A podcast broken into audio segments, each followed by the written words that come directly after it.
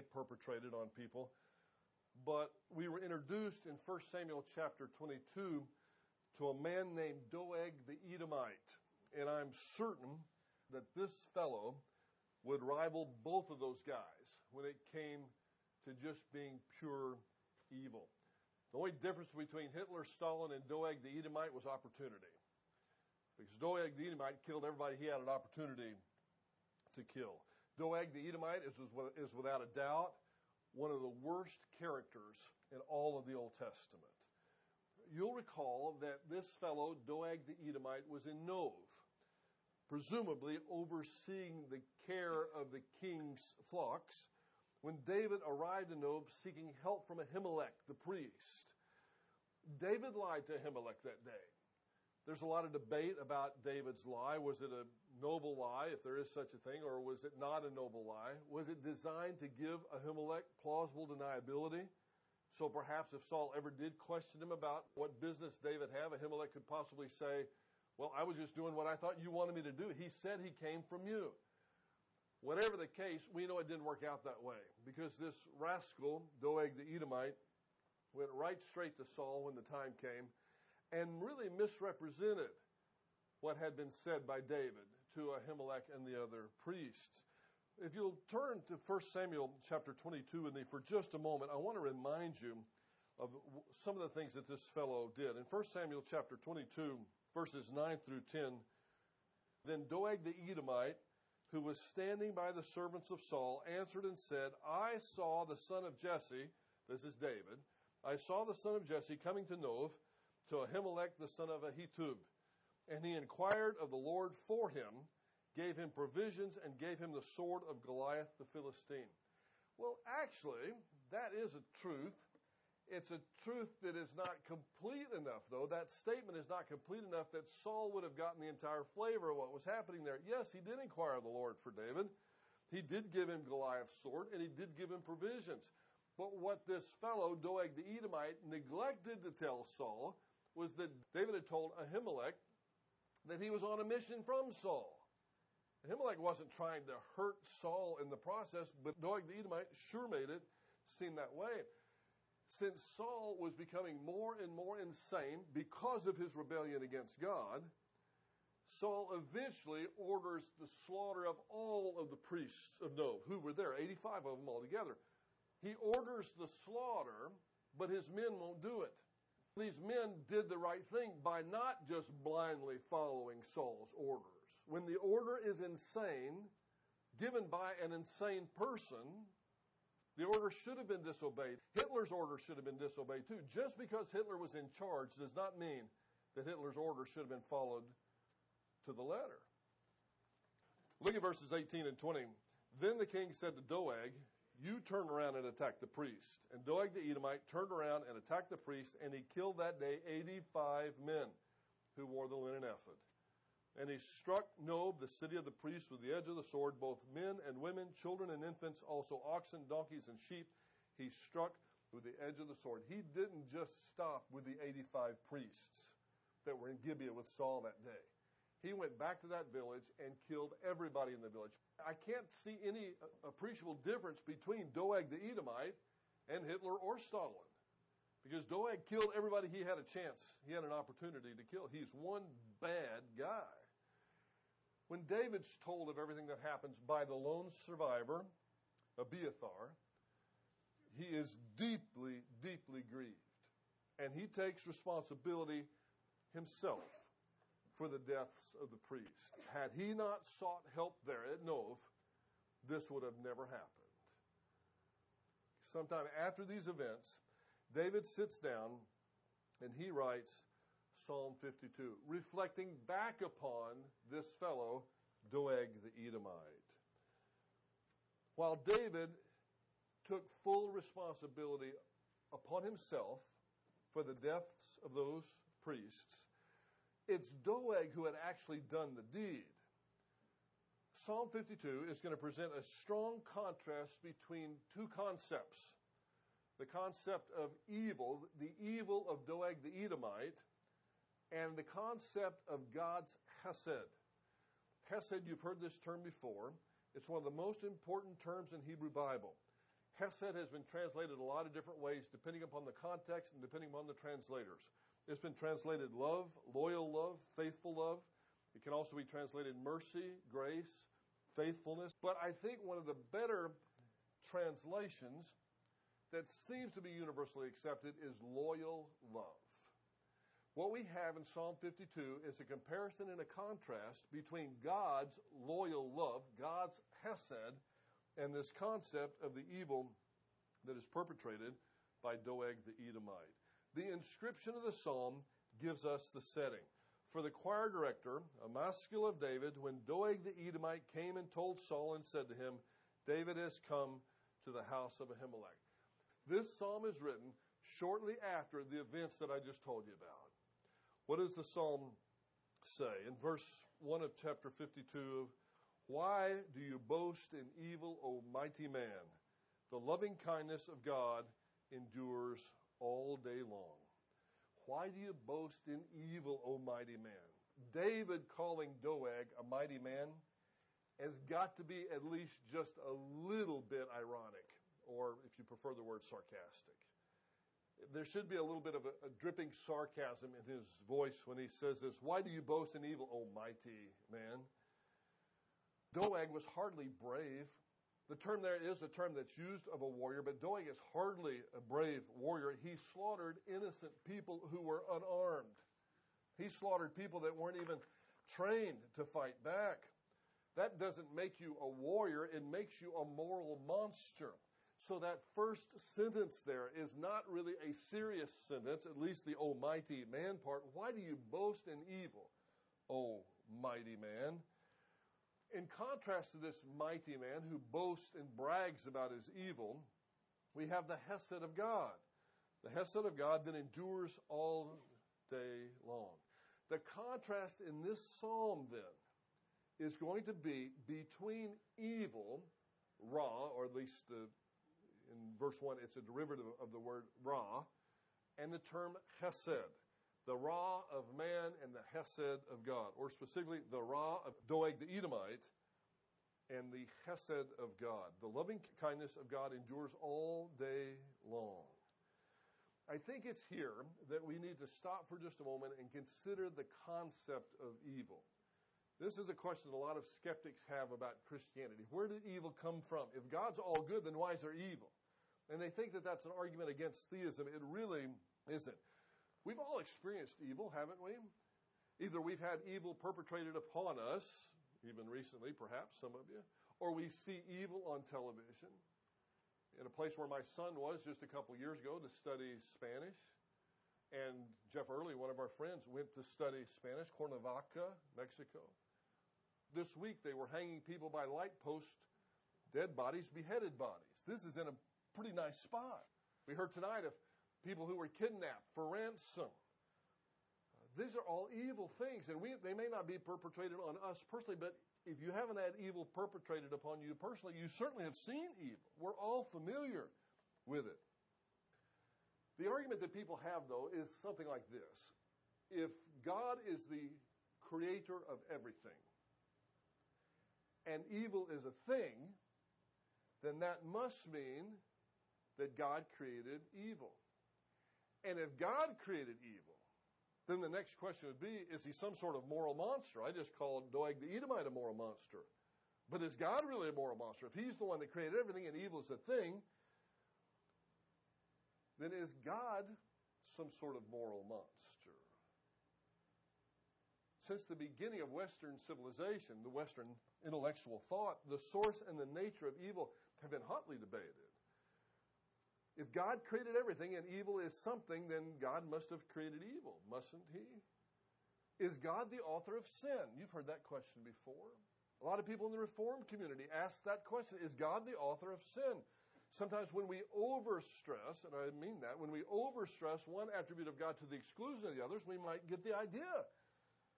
Well, if God's in charge of everything and He could stop anything anytime He wanted to, and we have no free will whatsoever, then God must be the author of sin, they say.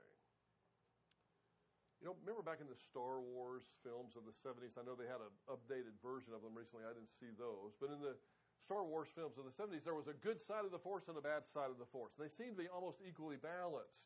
And some people have that idea about good and evil. But in reality, good and evil are not two opposite things. Because evil, in and of itself, is not a thing. Augustine had it right when he defined evil as a real lack, privation, or corruption of a good thing. Evil is not a thing in and of itself. Evil is a corruption of good. Yes, God created everything. I'll give you that. That's true. The Bible tells us that. But we also see in Genesis chapter 1 that everything He created, He pronounced good, tov. When He got to the creation of human beings, He called them tov me'od, extremely good. Whatever evil is here right now is here because something that was good became corrupted. I know this might sound like a real technical philosophical point, but it's huge. Because the number one reason why people say they reject God now is this problem of evil. They say, listen, you theists worship a good God. Well, where did evil come from? Well, we're going to answer that. Norman Geisler likened evil to a wound in an otherwise healthy arm. Wounds are real. He's not saying that evil's not real. But evil's not a thing in and of itself. The arm is healthy tissue. A wound is a corruption of that healthy tissue. There's no such thing as a totally wounded body. A totally wounded body wouldn't be a body anymore. That's one teaching metaphor that we might have for understanding what evil is. It's like a wound in an otherwise healthy arm, or it's like a it's like rot in an otherwise healthy tree, or rust on a car, or a moth-eaten sweater that's made of wool. Evil is not just the absence of good, it's the corruption of good. So if we say that God didn't create evil, He created good, which is something that flowed forth from His character, evil can't flow forth from God's character because there is no evil in God's character. But if, if God created good, yet we have evil, that's a reality. We said, I think we all admit we've experienced it. There's no denying evil. It may not be a thing, but it's real. We see it. Well, then where did evil come from? If it didn't come from God, where did it come from? We know from the scriptures that God created both angelic beings and human beings with free will. With free will, both man and angels, but we'll stick with man for just a moment. With free will, man can choose to either love God or to rebel against God. It's a free choice. If God made his creatures love him, then our will is not truly free, and we don't really love him at all back to Norman Geisler, he has what has been called by some a rather crude illustration, but it makes the point. If love is forced upon somebody against their will, and there's any physical nature to that at all, we typically call that rape. Love against someone's will, forcing one's love on somebody against their will in a physical way is rape. Norman Geisler says God's not a divine rapist. He wants us to love him. He woos us to love him. He blesses us, but He doesn't force us. He gives us free will, and that free will allows us to choose either to obey Him or disobey Him, to love Him or to rebel against Him. This is one problem I have with certain aspects of extreme Reformed theology. Because in extreme Reformed theology, they say, well, we really don't have free will. And I'm talking about the extreme version of it. We don't really have free will. God really manipulates all of our decisions. And if God really manipulates all of our decisions and we don't have free will, then we don't really love Him. That's why a lot of people who are extreme reformed people don't believe in rewards in heaven.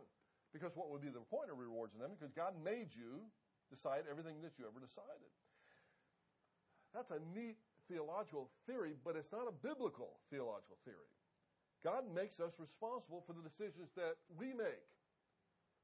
And one of the decisions that he makes us responsible to make is whether we accept him or we reject him, whether we trust Jesus Christ as our Savior or whether we refuse to trust Jesus Christ as our Savior. Now, watch. Paul in 1 Timothy says that God desires all men to be saved. Every single person. That's God's desire. And God is also sovereign. If that's God's desire that all be saved, and God's going to force His will on you, then all would be saved. But all are not saved. That means that God doesn't force His will on you. He enables you to come to Him. He woos you to Himself. But He doesn't force His will on you. Otherwise, everyone would be saved. If He forced His will on you and there was no free will, either angelic or human, then those who say what I think is an absurd statement would be right. God is the author of sin. He is the author of evil. If there's no free will, God is the author of evil. But there is free will. God is not the author of evil. You know who the author of evil was? From an angelic standpoint, it's Lucifer. The angelic being Lucifer, we call him Satan or the devil. From a human perspective, the author of sin or the author of evil, from a human perspective, would be the first human beings, Adam and Eve. They're the ones that used their free will to choose against God. They brought evil. They corrupted something that was good. Satan is therefore the source of evil from an angelic perspective, and Adam, according to Romans chapter 5 verses 12 through 21, is the source of evil or sin from the human perspective. What some people like to argue, and maybe you're thinking this too, that maybe God is really responsible for evil because he created a world in which evil was possible. See what they might be saying? Well, he created man with free will. He gave him the ability to choose, so he's ultimately responsible because he gave him this free will. But that's like saying Toyota is responsible for an accident that occurs out on the freeway because Toyota manufactured a car that was potentially capable of being driven the wrong way down the Katy freeway. I know somebody that that happened to. At least he is a friend of a friend. In prison now, and it's where he needs to be because he went out to a bar, got completely drunk, got up on the Katy freeway several years back, drove the wrong way down the freeway in a Toyota, and killed another human being because of his negligence and his drunkenness, driving the wrong way down the freeway. Nobody that I know of tried to blame it on Toyota, the manufacturer of the car. Yeah, it's potentially true that the car could be driven the wrong way. But it's the fault of the person driving the car, not the person who manufactured the car. The car was designed to be used by a responsible person in obedience to the laws driven the right speed, on the right side of the road, unimpaired in any kind of way chemically. When someone abuses that, it's their fault, not the car's fault. Just because God gave us free will, it doesn't mean that it's God's fault that Lucifer used it to rebel against him. So, no, God is not the author of sin. God is not a moral monster. He gave us free will. And by the way, that means that that was the best possible world that God could create. A world where human beings had free will and could choose for him or choose against him. That being said, let me at least put this caveat on it. There are limits to our free will. We have free will to make moral decisions within a certain context. There are certain decisions I can't make. I can't make the decision right now to turn myself into a giraffe. I don't have the free will to do that. I can't make the free will decision to walk through that wall. And there are some people that say that if I had enough faith, I could. I've tried that before, actually, accidentally. Before I got married, I had a I had a house that had several different bedrooms in it.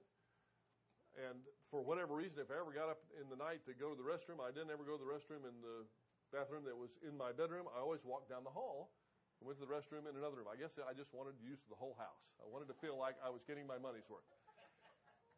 So I walked down the hall that night. It's completely dark, but I was the only one that lived there. So I knew what doors were open and what, what which ones weren't, and I ran right smack in, into a door. Almost broke my nose. I had every expectation that that door was open. I had 100% faith that the door was open. I couldn't see it, but I had 100% faith. What I didn't know was the lady that came by and cleaned my house, for some insane reason, shut the door that day. Doors never shut. But anyway, I'm glad she did it because even though I almost broke my nose, perhaps did just a little bit, I have this illustration to tell you now. Even if I wanted, even if I had 100% faith that I could walk through that wall, I couldn't do it because that's not one of the free will decisions God gave me that I could make. But He did give me thousands, and if not hundreds of thousands, maybe millions of decisions that I could make, which all boil down to this Am I going to choose for God and love Him, or am I going to choose against God and be just as evil in some ways as Doeg the Edomite? With that background, Psalm 52 is a contrast between evil and Hesed. In this context, in the context of Psalm 52, evil, watch, is a corruption of Hesed. So now you see verse 1 again. Why do you boast in evil, derivative of Ra, O mighty man, with dripping sarcasm? The loving kindness of God endures all day long. There's a comparison and contrast between those first two phrases. It makes perfect sense. Hesed is an aspect of God's goodness. The opposite of love or goodness can be hatred, but here the opposite of hesed is not hatred, it's evil. Evil in this passage is a corruption of something good. That something good is hesed. It's a corruption of love. Now, do you see why Paul would say that the, the goal of all of our instruction is love? Because if we're to follow God in goodness, that's the ultimate application of following God in goodness, is to exercise love in whatever situation we find ourselves. If you ever want to know what's the right thing to do morally, pick the thing that's the most loving, the most kind, the most good, but pick the thing that's the most loving. You can never go wrong if you do that. Evil is a corruption of Hesed, but we will see as the psalm unfolds that God's Hesed will be sufficient even against what seems like victorious evil. And one day, those who choose to corrupt good into evil will pay for that decision. The bottom line in this psalm is going to be God's going to prevail in the end. People can choose to corrupt good into evil. People can appear to be victorious for a time when they corrupt good into evil, but in the end, God wins. That's the psalm in a nutshell. Now, do you see how all that fits in to Doeg the Edomite? Doeg the Edomite was as evil as they come. How could you be any less loving than to first lie about what happened at Nob that day, lie by omission, and then murder 85 priests, and then go to the village, which wasn't probably 30 minutes away from where he was, and then murder the rest of the men, women, and children in that village along with all their animals? How could you be any more evil than that? This guy has chosen the exact opposite of love. I don't think anybody in their right mind would say there's anything loving about that at all. That's evil. But God's Hesed is going to be more powerful than Doeg the Edomite's evil. God's Hesed is more powerful than the corruption. Now, verses 2, 3, and 4 expand on the theme. He's again speaking of Doeg the Edomite in the specific context. Your tongue devises destruction like a sharp razor, O worker of deceit. David's getting himself worked up over this. You lied. You lied to Saul. That's why these people are dead. Verse 3 You love evil more than good. This is a choice that Doeg made. He, he made the choice to disregard love and to do evil. What he loved was the corruption. It's almost oxymoronic. You love falsehood more than speaking what is right. Selah. Pause. Stop. Let that sink in for just a moment. Now that that moment's passed, your love, you love all words that devour, O deceitful tongue. So what he's done in verses 2 through 4 is he's expanded on this idea of the contrast between the evil corruption of good that's Doeg the Edomite and God himself. David is, of course, referencing Doeg the Edomite's half truths in his conversation with Saul. What should have been used as an instrument of love, as an instrument of good, if you prefer, the tongue, Doeg used as an instrument of destruction. I don't know about you, but I can't help but think of James here. Remember how James had a threefold message? Be quick to hear, slow to speak, and slow to anger. That slow to speak part, you remember that? We were to be slow to use the tongue as a weapon. A lot of us do. A lot of us are way too quick to do that, but we need to be slow to use the tongue as a weapon. This small little instrument can do much damage, James said. Just it's like a tiny spark setting a whole forest afire or a rudder that can turn a very small rudder that can turn a very big ship.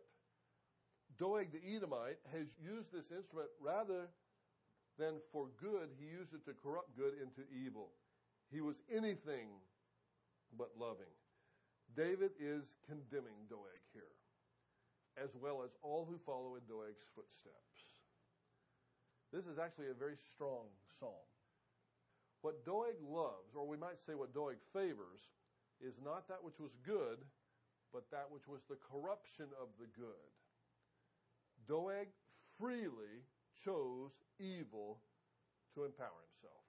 That's his motivation.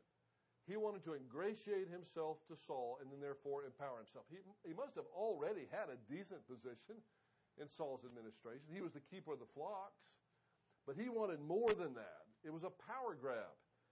He ingratiated himself to Saul at the expense of the lives of 85 innocent, unarmed people. Verses 5 through 7 tell us that God will prevail in the end.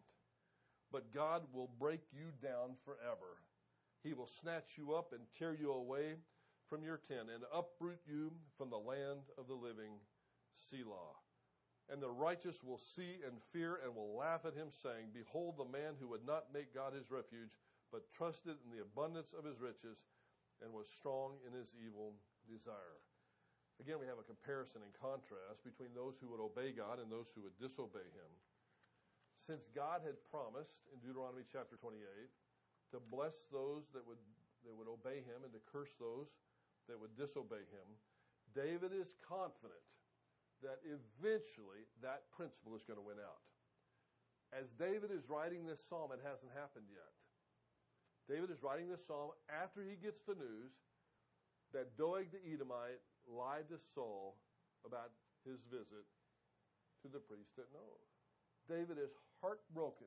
But at the same time, David knows that in the end, righteousness is going to win out. David was confident that God would end up one day slaying the deceiver, slaying the evil person. God will break you down forever. He will snatch you up, He will tear you away from your tent, and uproot you from the land of the living.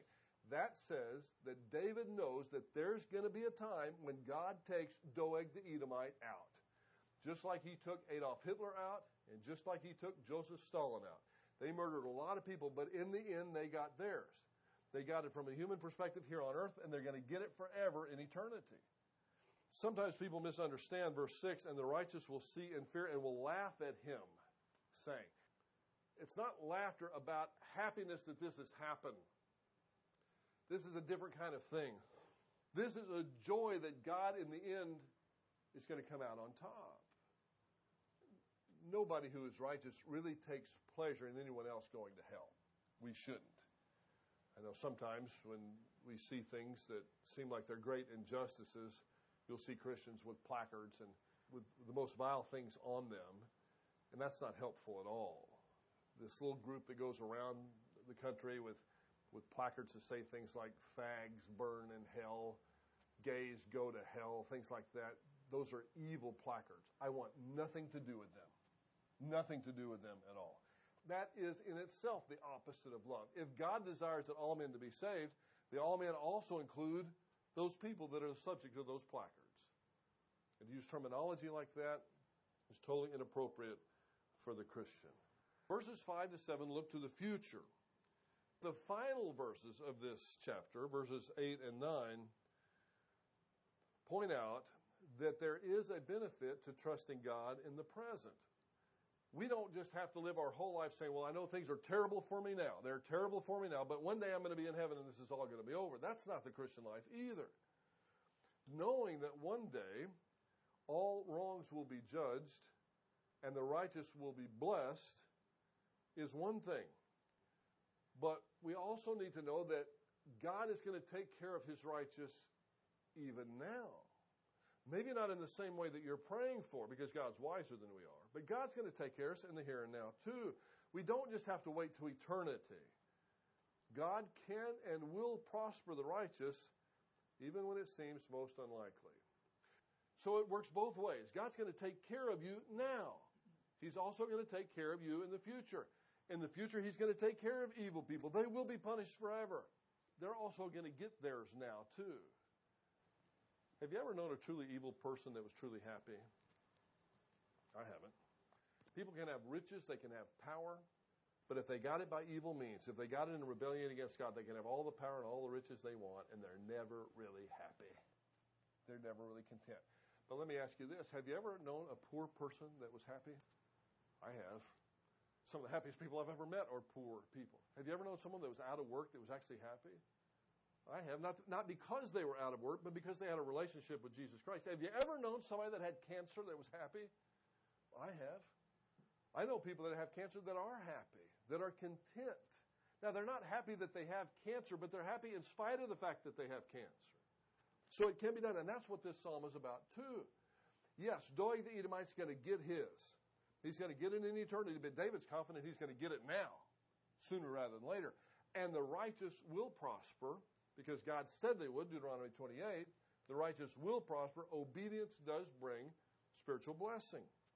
In spite of what might seem to be disastrous circumstances, the faithful believer will enjoy the blessing of God and will praise Him for it. Look at the last two verses. But as for me, I am like a green olive or green olive tree in the house of God. I trust in the Hesed of God forever and ever.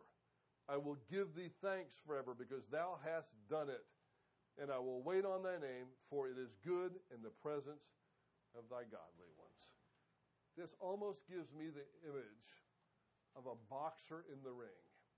And this boxer is doing his best, and he gets knocked down. And the other fellow says, You better stay down.